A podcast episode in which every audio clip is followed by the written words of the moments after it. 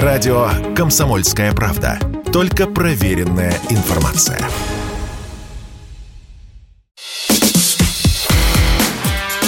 Диалоги на Радио КП. Беседуем с теми, кому есть что сказать. Здравствуйте, друзья. В студии радио «Комсомольская правда» Иван Панкин. Это диалоги с Кориной Геворгян, политологом, экспертом по Ближнему Востоку. Ну, я думаю, что всем понятен повод а, встречи с госпожой Геворгян. Сегодня Путин отправился в Иран. У него там предстоят довольно тяжелые, на мой взгляд, переговоры. Встречаться он будет и с главой Турции, и с главами, даже, я бы сказал, Иранов. А от иранской стороны там будут присутствовать оба лидера, и президент Раиси, и Аятоллах Иминеи. Раиси, насколько я знаю, вообще только год как исполняет обязанности президента, да? Ну и с Эрдоганом у него будет э, встреча. А мне тут коллеги подсказали интересный момент. Недавно Байден летал к саудитам. Тут Путин отправляется в Иран. В первый раз, кстати, отправляется за пределы СНГ с момента начала специальной военной операции.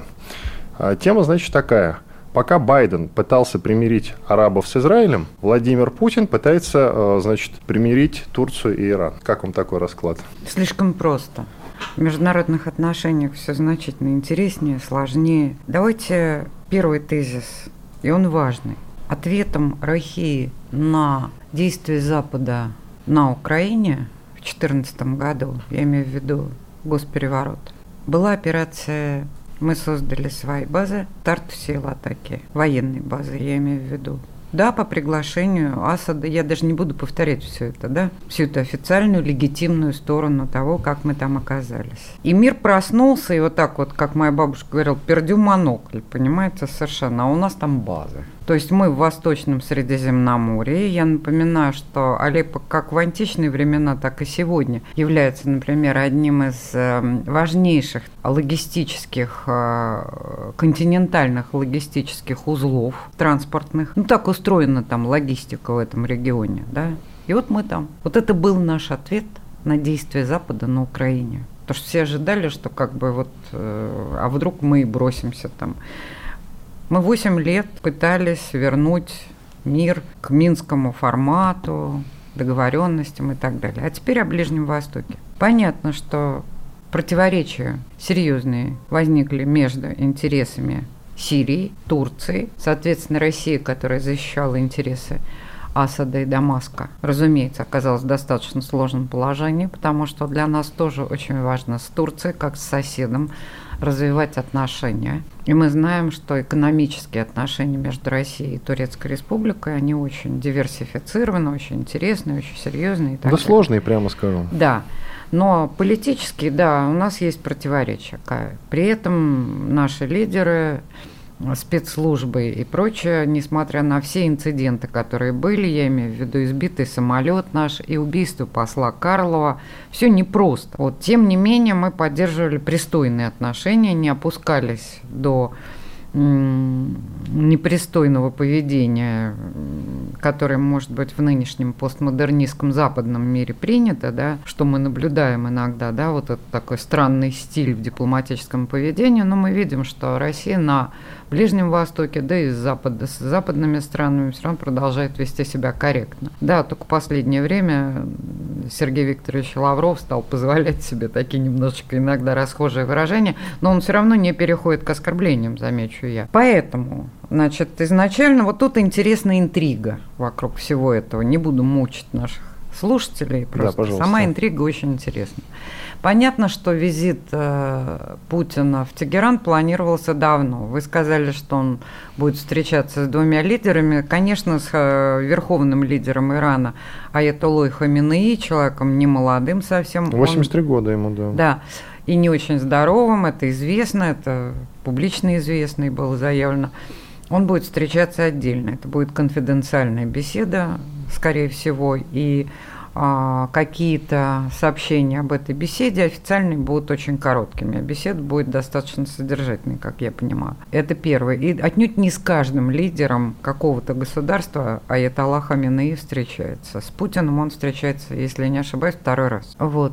Далее, что любопытно, значит, э, турецкая сторона задекларировала, и в июне это было видно по турецким средствам массовой информации и э, политическим деятелям, в, э, в окружении Эрдогана, они говорили о том, что э, президент России приедет в Турцию для переговоров. И вот такое было восхищение, к нам приедет, к нам приедет, Владимир Владимирович дорогой, вот это вот все было. Вот, то есть ожидалось. При этом Песков довольно достаточно сдержанно сказал, что встреча в ближайшее время состоится. Так вот, она состоится в Тегеране. Вот, то есть это немножечко иной протокол и статус встречи. То есть Эрдогану сказали, приезжай сюда сюда, значит, едет сам Эрдоган. Неважно, какие у него были планы, но он вынужден, вероятно, будет их поменять. То есть в данном случае его приглашают на эту встречу, тоже вполне респектабельно в астанинском формате. Это означает, что переговоры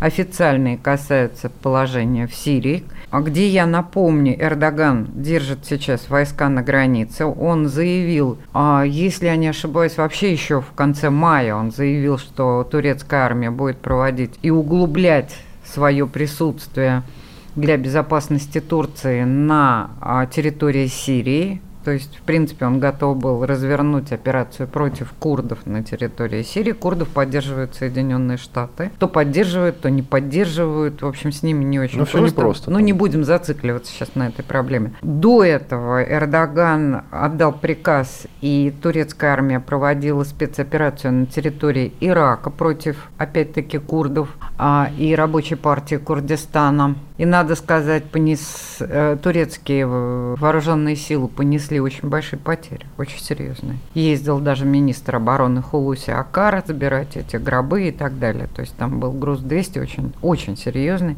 и так далее. Это была не самая удачная операция. А вот что касается сирийской операции, которую Эрдоган заявил, а вот с ней он как-то притормозил, и я пришла к выводу, я это мое личное мнение, что, вероятно, и российские, и турецкие а стороны, и, турец, э, и иранская, извините, сторона, а, в общем, его предупредили, что это было бы нежелательно. Поэтому до сих пор эта операция не состоялась. Полагаю, что и в Тегеране ныне на самом деле и Иран, и Россия будут настаивать на том, чтобы Турция не усугубляла э, сирийскую проблему очередным вторжением на территорию и увеличением своего контингента на территории Сирии. Замечу, что турецкий контингент по согласованию именно в астанинском формате присутствует в Идлибе. Вот. Но тем не менее, я думаю, что вот эта операция, заявленная Эрдоганом, как он будет выкручиваться, потому что он довольно громко об этом говорил, как он будет выходить из этого положения, я не знаю. Но я думаю, что эту партию ему придется отложить или отменить. А, это как минимум. Конечно, безумно интересно то, что вы упомянули относительно визита Байдена, который тоже давно готовился, он был заявлен. С самого начала было понятно, и я раздала не много интервью на эту тему. Мне было изначально понятно, что интервью будет провальным. Я говорила о том, что Байдену бросят кость, так оно и вышло. Я могу даже цифры назвать. Потому что он ехал просить да, об увеличении добычи, причем резком увеличении добычи, на которое просто Саудовская Аравия не способна запланировано было увеличение добычи с 11 миллионов а, баррелей в сутки до 12, причем до конца года. Они согласились повысить до 13, значит, с 12 до 13, понятно, да, на 50% само увеличение. При этом его еще надо 3 августа согласовать в рамках переговоров ОПЕК+. ОПЕК+, это, соответственно, ОПЕК плюс Россия, вы понимаете. Ну, а да, еще не факт, что... С, не а еще не страны. факт, да, что ОПЕК плюс одобрит это повышение, и саудиты не скажут, ну не шмогла, понимаете? Такое тоже возможно, потому что обещание а Мухаммед бен Сальман, наследный принц Саудовской Аравии, не давал. Он сказал, мы попробуем, мы постараемся и так далее. Ну, там еще много было интересных таких а, символических, невербальных моментов. Средств, наши средства массовой информации сравнивают протокол приема Владимира Владимировича, когда он приезжал в гости к королю с официальным визитом да, в Эр-Рияд. Он жил в одном из королевских дворцов, а это означает косвенно, его домой пригласили. В любой стране приглашение к себе домой – это демонстрация, косвенная демонстрация доверия, понятно, да? То есть жил он не в гостинице, а он жил в одном из королевских дворцов, то есть дома у короля. Вот, это важно. даже Трамп жил, соответственно, в отеле. И а Байден тем более сейчас жил в отеле. Второе, а наследный принц Бен Сальман не просто пожимал Путину руку, что тоже невербальные всякие моменты, они важны, вот эти символические. А там был вот такой вот э, жест очень интересный, вот этой открытой ладони, которая означает «мы с тобой братья». То есть, ну, жесты у разных народов разные означают, поэтому надо быть очень осторожным. Вот. С Байденом, как вы знаете, они так вот Кулачками кулаками. Что означает этот кулак в арабском мире и в Саудовской Аравии? Вот такой вот закрытый кулак. Он означает «я от тебя защищаюсь». Символика. Это а вот... с другой стороны, все-таки так или иначе более-менее светские, я имею в виду представители власти, хоть и в Саудовской Аравии, а сейчас, после начала коронавирусной эпидемии, все так здороваются. Может быть, это просто конспирология, нет? Ну, извините, Байден летал в Израиль, там он пожимал руку. Значит, там никакого ковида, а в Саудовской Аравии сплошной ковид, что как это нелепость, согласитесь. Yeah. Если бы он в Израиле бы сделал, тогда да, тогда я бы согласилась, что он боится заболеть ковидом и прочее. Но, но это же не так понимаете? Просто он до этого говорил, что он сделает Саудовскую Аравию изгоем, что она вина, что наследный принц отдал приказ по убийству э, журналиста Хашоги. В студии радио «Комсомольская правда» Иван Панкин. Рядом со мной эксперт по Ближнему Востоку Карина Геворкян. Продолжим через пару минут. Радио «Комсомольская правда». Никаких фейков, только правда.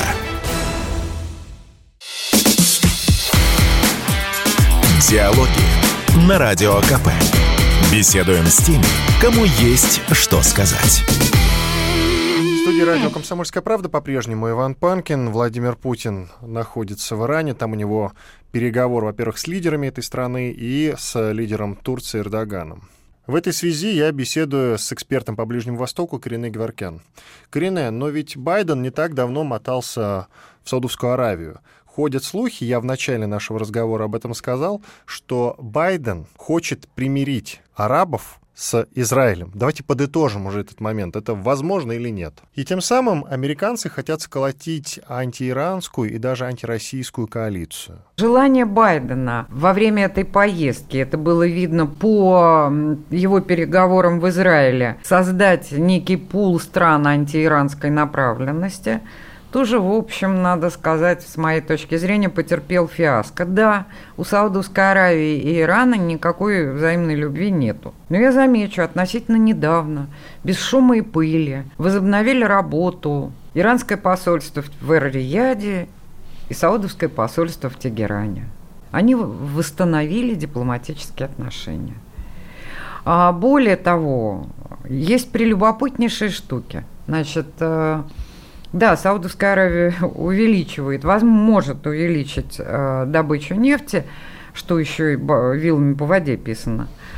А вот э, с мая по июль, замечу вам, на ту же сумму, которую она собирается выбросить на рынок, она закупает углеводороды у России. Уже закупает. Сейчас. Потому что Саудовской Аравии не хватает авиационного керосина, не хватает мазута и так далее. Если я не ошибаюсь, э, получается, что этот объем составляет 155 э, тысяч баррелей ежесуточно. Какими танкерами это все возится? Возможно, греческими. Кто это страхует? Если раньше все эти танкеры, которые там углеводороды возили, да, нефть возили, страховали британские компании, а также перестраховывали, то ныне это все страхуется саудовскими и эмиратскими компаниями. А перестраховщик – российская компания. Ну, для кого-то это важно, это не мои компетенции, я просто это дело отследила. Вы понимаете, какой кусок мясом эти страны уже вырывают из зубов Объединенного Запада, ну, в лице части этого объединенного Запада, причем, замечу, очень активной Британии, которая, кстати, на вот это, на, страхов, э, на страховке и перестраховке огромные деньги, между прочим, зарабатывала. Она страховала морские перевозки, все торговые практически, ну, почти все, многие, а в том числе, которые были, двигались по Персидскому заливу. Любая провокация в Персидском заливе, в которой обвиняли Иран, меня когда спрашивали, а кому это выгодно, я говорила британским страховым компаниям, потому что как только происходит провокации, говорят, вот Иран виноват, там хуситы куда-то выстрелили и так далее. И тут же повышалась цена страхов. Кому выгодно ищи, да, старый римский принцип, квипродаст. Вот, поэтому эти страны пытаются оторваться от этой зависимости, еще раз говорю. Замечу, что недавно был опробован путь север-юг торговый, да, через Иран в Россию, через Каспий. А у нас заработал, как я понимаю, терминал Оля, это поблизости с Астрахани. Он давно достаточно, в 90-е еще строился, кстати. Вот. И этот проект замыслен, он был просто подвешен, заморожен. А сейчас он запускается. Иран предложил странам Персидского залива, Эмиратам и Саудовской Аравии создать организацию по безопасности а, морских перевозок. Персидский залив, Армузский пролив. Ну, кто-то же должен выступить гарантом. И равноудаленный гарант, как я понимаю, это наша с вами богохранимая страна, которая имеет хорошие отношения и с Саудовской Аравией, и с Ираном, и с Сирией, и с Эмиратами и так далее. У нас ни с кем из них нет никаких особых, а, как говорят во дворе терок, понимаете? Вот. А вот э, военно-техническая возможность обеспечить безопасность есть. И я напоминаю, не случайно, регулярно, российские военно-морские силы с иранскими военно-морскими силами проводили свои учения – в Персидском заливе. Американцы, я так понимаю... И обращаю внимание, извините, что перебиваю, просто договорю. Были протесты со стороны Саудовской Аравии и Эмиратов относительно этих военно-морских маневров? Ни одного. А это значит, с ними это было согласовано. Они были предупреждены. Все было, как это сказать, в рамках дозволенного. Правильно? Получается так. Вот она перспектива. Ну и американцев, наверное, жутко возмутили эти маневры, насколько я понимаю. Ну, извините. Ну да.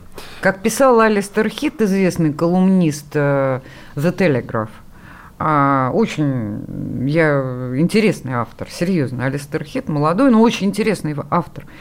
А он же год назад, в августе прошлого года, написал статью очень интересную о том, что все империи рушатся, и вот американская на наших глазах. И поэтому британская империя должна занять место в высшей лиге, занять место э, американской империи. А для доминирования она должна делать это в э, доступной для себя форме. То есть ну, в том числе через британское содружество и так далее. Поэтому интересно, что на самом деле ослабление американцев выгодно не только, например, конкретно этим странам, да, Саудовская Аравия, Эмираты, Иран, Россия, Китай, а еще и выгодно их э, самому близкому союзнику – Британии, который пытается сдернуть это одеяло с них. Вот такая банка со скорпионами. И все же я пока не совсем понимаю, что конкретно, кроме озвученного, Путин может обсуждать с двумя, целыми двумя лидерами Ирана. Кто у них э, реальный лидер? Потому что, насколько я могу судить, да, я человек не сильно погруженный, но мне всегда казалось, что в исламском особенно мире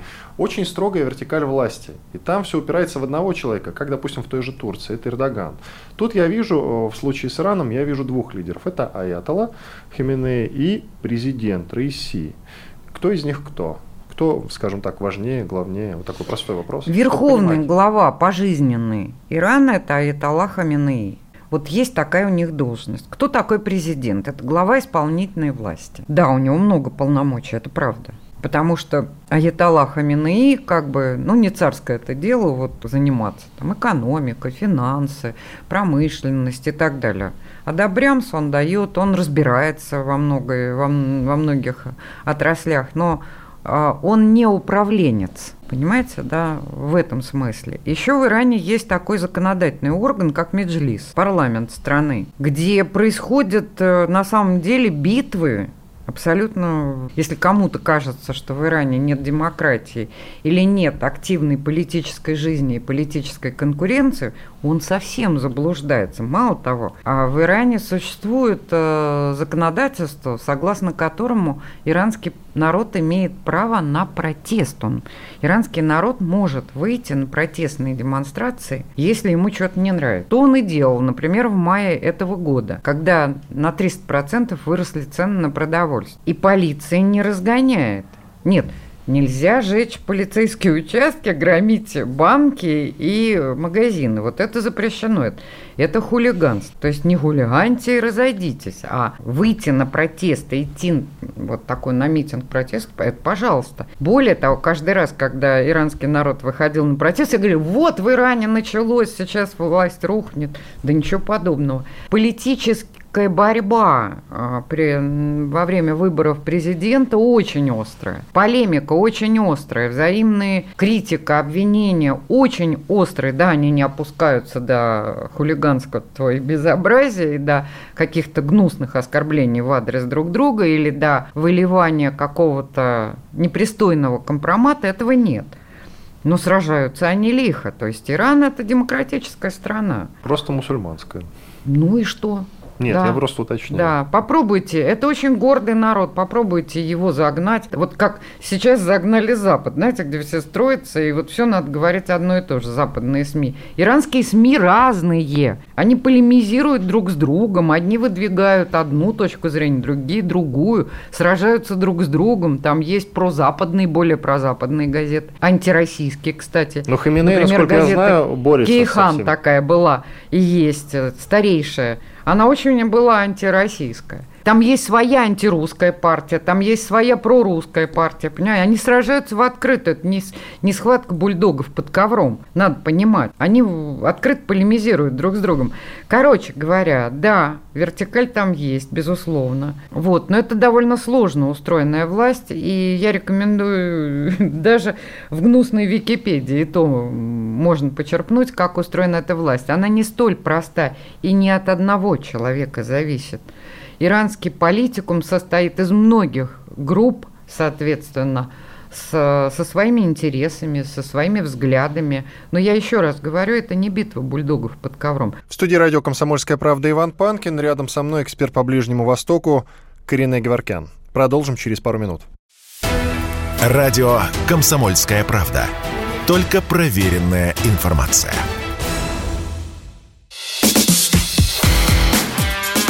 Диалоги на Радио КП. Беседуем с теми, кому есть что сказать. Продолжаем. Я Иван Панкин, рядом со мной эксперт по Ближнему Востоку Корене Геворген. Итак, Корене, американцев, насколько я понимаю, очень не устраивает, что у России довольно серьезные позиции на Ближнем Востоке. Более того, очевидно, что они нас хотят оттуда выдавить. И играют они на том, что на Ближнем Востоке у стран Ближнего Востока не очень хорошие отношения друг с другом, у многих, по крайней мере. Знаете, я думаю, что примирение в этом регионе Ближнего и Среднего Востока будет помимо американцев, вопреки американцам и без американцев. Они между собой все договорятся. В конце концов, э, позиции России, укрепляющиеся в этом макрорегионе, таковы, что я жду, когда, наконец, а Россия, которая имеет хорошие отношения, ну, достаточно хорошие отношения, и с Израилем, и с Ираном, создаст дипломатический формат для этого конфликта. Вот есть астанинский формат по поводу сирийского да, а, конфликта, внутри сирийского и вообще проблемы сирийской и так далее.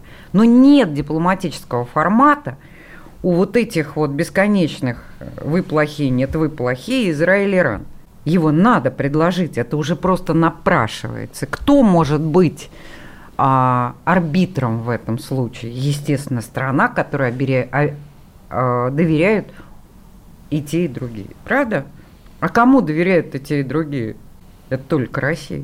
И я не удивлюсь, и тогда без Америки этот конфликт, если не будет разрешен, а надо понимать, что ну, все-таки серьезные израильские политики и аналитики понимают, что никакими ядреными бомбами Иран в святую землю, будучи теократическим государством, пуляться не будет. Это понятно, да? То есть оно ему не надо. То есть такой угрозы для Израиля нет.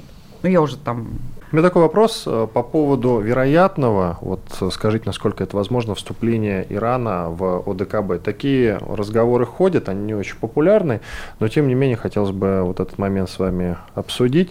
С учетом особенно того, что вы упомянули Израиль, а ведь Израиль сейчас, э, возможно, начнет поставлять больше вооружений на Украину, по крайней мере, правительство, которое там с недавних пор организовалось, оно настроены довольно антироссийски. Как вам такой расклад? Иран и ОДКБ.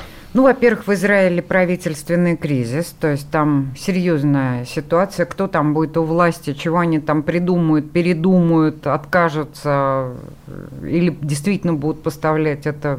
Бабушка надвое сказала. Вот. Есть надежда, что притормозят они с этим делом. Им все-таки очень не хочется, это видно прямо.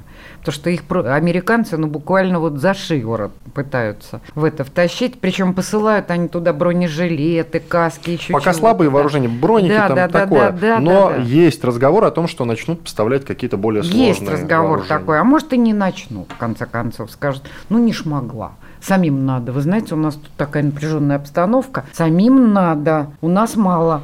Тем более, что Соединенные Штаты, насколько я помню, снизили дотации Израиля для военно, с военно-техни... ну, для финансирования военно-технической области. И э, поставку американских э, ракет, если я не ошибаюсь, тоже они как-то так, число этих ракет э, меньше, чем Израиль просил.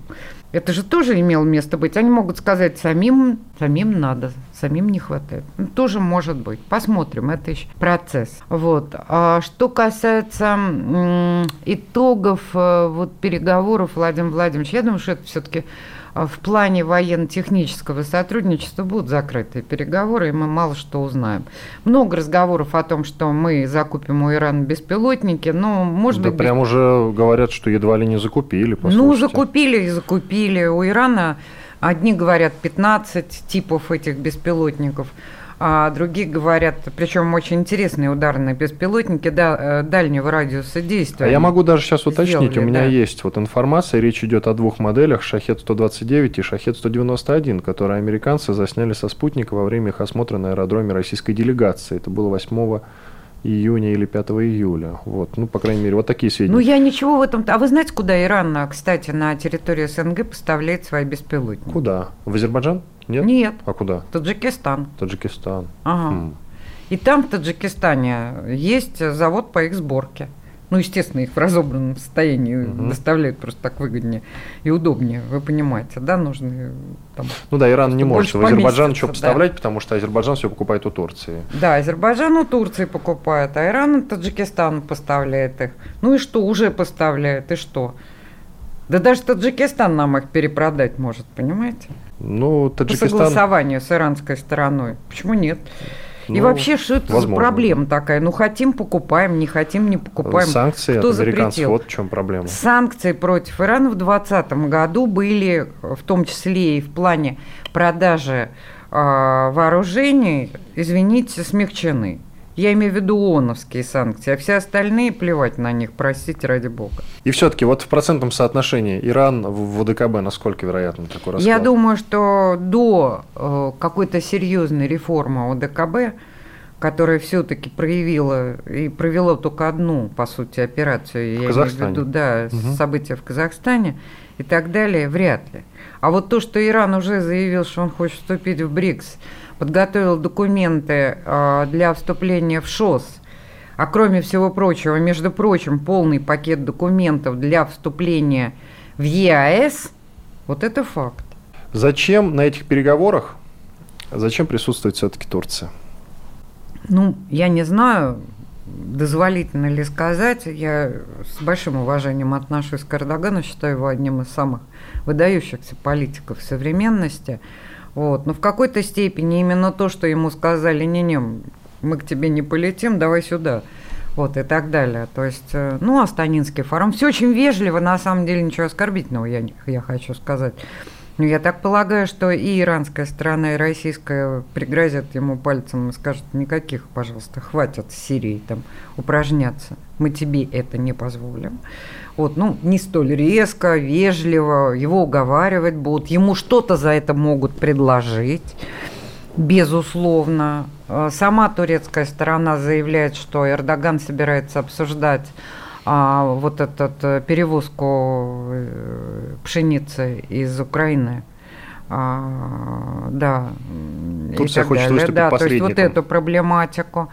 Вот. Но в какой-то степени, э, да, кроме всего прочего, последние выступления э, некоторых турецких политиков, а самое главное Ильхама Алиева, который вдруг обвинил Россию в том, что Россия не выполняет своих обязательств по договоренностям 20 ноября 2020 года.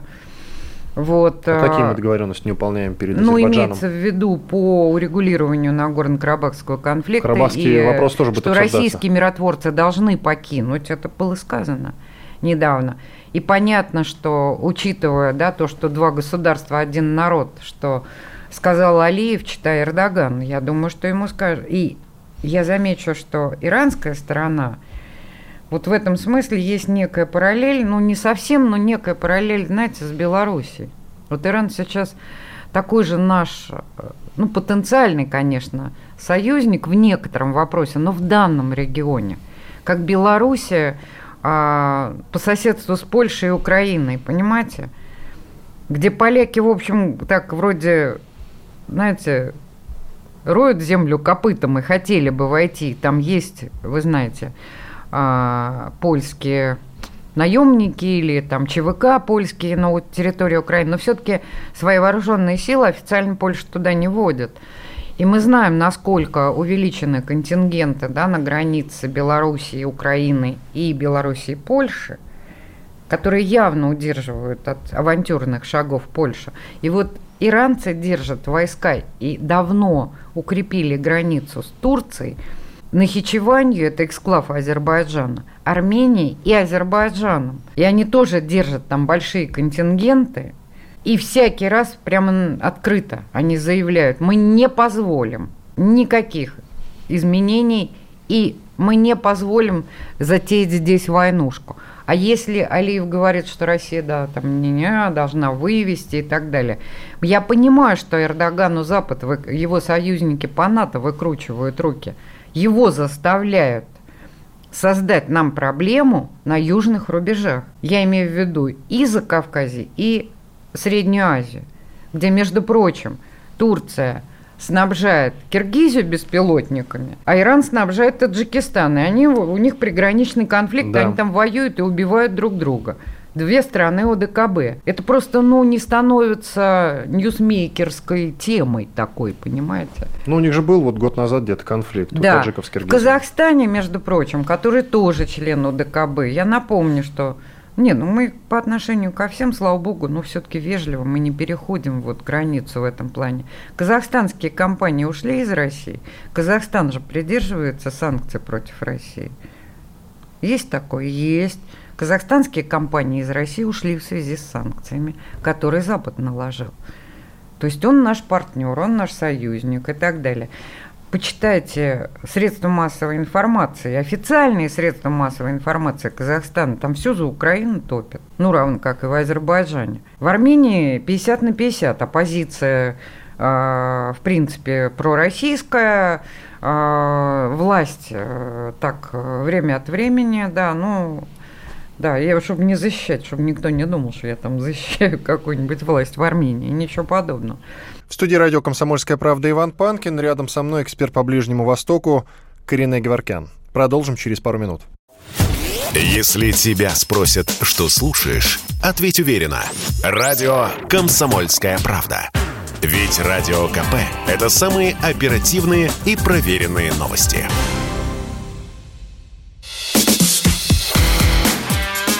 Диалоги на Радио КП. Беседуем с теми, кому есть что сказать. В студии радио «Комсомольская правда» по-прежнему Иван Панкин. Владимир Путин находится в Иране. Там у него переговор, во-первых, с лидерами этой страны и с лидером Турции Эрдоганом. В этой связи я беседую с экспертом по Ближнему Востоку Кореной Гваркян. Мне интересно, откуда в мусульманском мире столько противоречий? Вот это вопрос простой, но ведь до сих пор непонятно. Почему? Противоречия какого рода? А, ну, смотрите, допустим, у тех же а, иранцев проблемы с турками, у турков проблемы с саудитами. Ну откуда и все? У Ирана проблемы с саудитами. Ну вот это откуда все? Я понимаю эти проблемы в христианском мире. У нас, у христиан религия немножечко другая. А мусульмане, мне всегда казалось, они больше держатся друг за друга. Возможно, я заблуждался. Это ошибка. Они воевали друг с другом, как мама не горюй. Вообще. Ну, то было давно. Вот да, сейчас там, не знаю. 21 век. Смотрите, Эрдоган там декларирует, что мы там тюрки все едины, но вы посмотрите по истории против османов сколько тюркских же лидеров. Тот же Тамерлан, памятник которому стоит в Узбекистане. Он был яростный враг османов. Он с ними воевал. Извините, пожалуйста, там все не на шутку было, не надо не упрощать. Все то же самое. Понимаете, интересы выше. А что касается непосредственно Ирана, когда в Иране правила, там, кстати, долгое время именно тюркского происхождения династия сефевидов была тюркская по происхождению, но они приняли шиизм да, а, как а, один из масхабов ислама. И в это время султан Османской империи Селим Явуз 16 век, начало, взял и перерезал шиитов у себя на территории. Эти шииты по этническим и по языковым моментам это вот как э, наши азербайджанцы. Вот, поэтому почему Российской империи после того, после Туркманчайского договора довольно легко было. А наши предки наших азербайджанцев против османов воевали ого-го как. Исмаил хан Нахичеванский герой Баязета – между прочим. Он-то его и не сдал, у него там сын погиб. Он был азербайджанец, как вы понимаете. Почему? Так потому что они мстили за этот геноцид шиитов. И Исмаил Шах Сефевид, опять же, тоже тюрок по происхождению, то есть они даже этнически, понимаете, близки. Тем не менее, объявил войну Селиму Явузу. Правда, он ее тогда проиграл. И османы взяли Тибриз. Потом иранцы отвоевали его, соответственно, то есть иранский Азербайджан. Они еще долго это все помнили. Вы говорите, какие противоречия? Ну ладно, это сохраняется. Эта память тоже у них сильна. Например, у иранских азербайджанцев. То есть если наш нынешний Азербайджан там а, два государства, один народ, то иранские азербайджанцы, а Аятолла Хаминеи этнический азербайджанец. Он это не забыл. Но он, он, понимаете, он не просто верующий человек, он не просто Аятолла, да? То есть это он не, не притворяется верующим человеком. То есть для него это принципиально, он считает их э, еретиками, понимаете, да, край, помимо всего прочего. Причем тут этническая составляющая? Это просто, ну, советский Азербайджан, они уж там забыли, что они шииты, сейчас идет стремительная суннитизация советского Азербайджана, да, то есть, ну, и поэтому они там братья с турками там, и так далее, это мы видели. Проявилось это в 20 году, да, во время войны в Карабахе, это все было видно. Причем иранские азербайджанцы их считают предателями, понимаете, своего рода. Ну, давайте посмотрим, какая реальность на земле. У кого сила, брат, да? В чем сила, брат? Ну, не только в правде, но и в самой силе. А она есть, у Ирана есть в этом макрорегионе. Если тот же Пентагон, когда вот Байден сейчас вроде пытался уговорить, давайте войнушку против Ирана устроим. Дедушка, а если твой же, твои же военные тебе давно уже объяснили, что для того, чтобы затеять эту войнушку, нужна наземная операция и 800-тысячный контингент. Ты его где возьмешь-то? А у тебя арсеналы уже пустеют. И за, перезапустить свой военно-промышленный комплекс ты сможешь только через два года после того, как проведешь модернизацию своих электростанций в самих Соединенных Штатах. Я уж про Европу-то молчу. Пустые арсеналы, все уже расстреливают на Украине. Да, мы это видим же, правда? Карина, Извините, у нас буквально... я так перескакивал с одного Ничего, на другое. У а нас... у Ирана арсеналы полны, и военно-промышленный комплекс работает. Надо сказать, что я не исключаю, что речь может идти не только о беспилотниках, но и у иранцев есть очень удачные модели а, ракетного оружия. Два момента, коротко нам надо их обсудить, у нас буквально Давайте. несколько минут. Э, по поводу ядерного оружия. Э, будут ли у нас какие-то переговоры с Ираном? И вообще ядерное, что там с ядерным оружием у Ирана? Они тщательно скрывают этот момент, но говорят, что у них есть. Байден надеялся, да, все-таки возобновить. Ну, тоже как слон в посудной лавке. Э, соглашение от 2015 года по ядерной программе Ирана. Но все дело сорвалось, потому что иранцы молодцы, они не прогибаются, они сказали, значит так, да, мы все возвращаемся к статус-кво, но раз уж так произошло, и у вас один подписал, другой вышел и так далее, вы же то то, то, то другое, ровно противоположно. С вами вообще невозможно договариваться, вы не договороспособны. Поэтому, сказали иранцы, сначала деньги, потом стулья. Давайте сначала вы отменяете все санкции, вы размораживаете наши счета, у них, кстати, серьезные активы, и в тех же Соединенных Штатах 15% атомной энергетики Франции. Иран не бедная страна. И Иран под санкциями уже лет да, 40. Но вы все это размораживаете. Мало того, вы нам выплачиваете компенсацию за ущерб, понесенный в связи с вашими идиотскими санкциями. И тогда мы готовы все. Вот. Отказаться от ядерной программы. Да, да. И момент, э, вот, в который, возможно, Путин будет обсуждать с Эрдоганом, чтобы Эрдоган все-таки не, не пропускал, скажем так, хотя бы Финляндию в НАТО. А вот Эрдоган, кстати, он же своей а своему электорату-то объявил, что он в 23 году будет обладателем ядерного оружия, что Турция станет обладателем ядерного оружия. И план этот был совместный под эгидой Запада с Украиной, ну теперь это тайна Полишинеля, понимаете? Когда Зеленский, помните, в Мюнхене объявил Сказал, об этом. что да, Это же был совместный с Турцией план. Да вы что? Украина с Турцией ну, конечно, разрабатывать у Турции было обогащенный уран, но не было хранилищ. А Украине для храни... А Укра... на Украине да. американцы с 2014 года два хранилища построили. А там и советские остались. И там все, не, советское, извините, до 2014 года отработанные на атомных станциях, там же 15 энергоблоков, да, 4 атомных станции, пятая не работает, Чернобыль. Вот, они отправляли в Россию эти твелы, эти, да, отработанное ядерное топливо. А после 14-го перестали. У себя сохраняли. Им американцы построили два сухих хранилища долгосрочного хранения. И там был обогащенный уран, уран, то есть об этом уже наши заявили. А почему Эрдоган говорил, что у него в 23-м будет? А почему он летал? И какие договоренности у них? Ему же носители нужны были. С Южмашем он договорился, который мы недавно разбомбили. Правильно? Во время спецоперации. Только что. М? Это крутая интрига-то все. Интрига да. крутая. Так все-таки удастся Путину отговорить Эрдогану пропускать хотя бы Финляндию в НАТО. Меморандум там уже подписан. Наш, если шведы войдут в НАТО, нам это все-таки немножко по боку, у нас общей Знаете, границы ему нет. даже уговаривать не надо, потому что если Соединенные Штаты пообещали и вообще западные союзники Турции по НАТО пообещали им снять санкции в связи с покупкой С-400, по F-35. Которые Турция у нас закупила. И прочее, прочее, прочее. Там санкции. Турция получила санкции. Да? Вот, но они их не сняли. До сих пор идет какое-то перетягивание каната. Поэтому там Эрдогана и уговаривать не надо. А открытых-то данных по этому поводу нет. Многие страны разрабатывают. Не в этом дело. Он выступил несколько раз публично, сказал, что в 2023 году Турция будет обладателем ядерного оружия. Нет. Он это заявлял официально и публично. Это меня как-то прошло. Уже неофициально и не публично у Карины Александровны очень серьезные источники информации. Я знаю, откуда он получил обогащенный Иран. Откуда? Уран, извините. Иран. Из Африки. Из Африки? Да, откуда? из Нигера.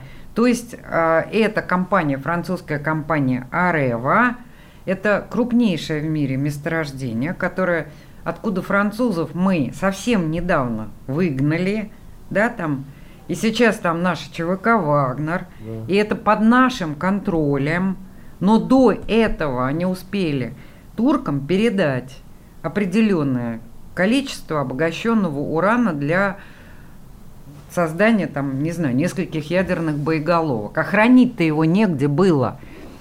И Эрдоган и ему кто это, вот с чего благословение это было? Конечно, американцев и Запада, и французы это знали. И все это знали. А что мы не знали, если Карина Александровна знала? Ну, ну и мы это знали. Да. А теперь это все накрылось медным тазом. У него же тайные протоколы с э, Зеленским были подписаны по этому поводу. И Зеленский, который сказал, молчи, дурак, не ездит и в этот Мюнхен. Чего он ляпнул? Он, мне кажется, вообще не по глупости это ляпнул. А он специально это сказал, чтобы на самом деле, чтобы как бы завалить тему. Он сам боялся. Интересная действительно интрига, как вы сказали. Иван Панкин, коренной Геверкан, политолог, эксперт по Ближнему Востоку. Ну а чем все-таки закончится визит Владимира Путина а, в Иран? Там встречи с иранскими лидерами и с Эрдоганом, турецким лидером, мы узнаем уже через несколько дней. Спасибо, что были с нами. До свидания. Спасибо. Диалоги на Радио КП. Беседуем с теми, кому есть что сказать.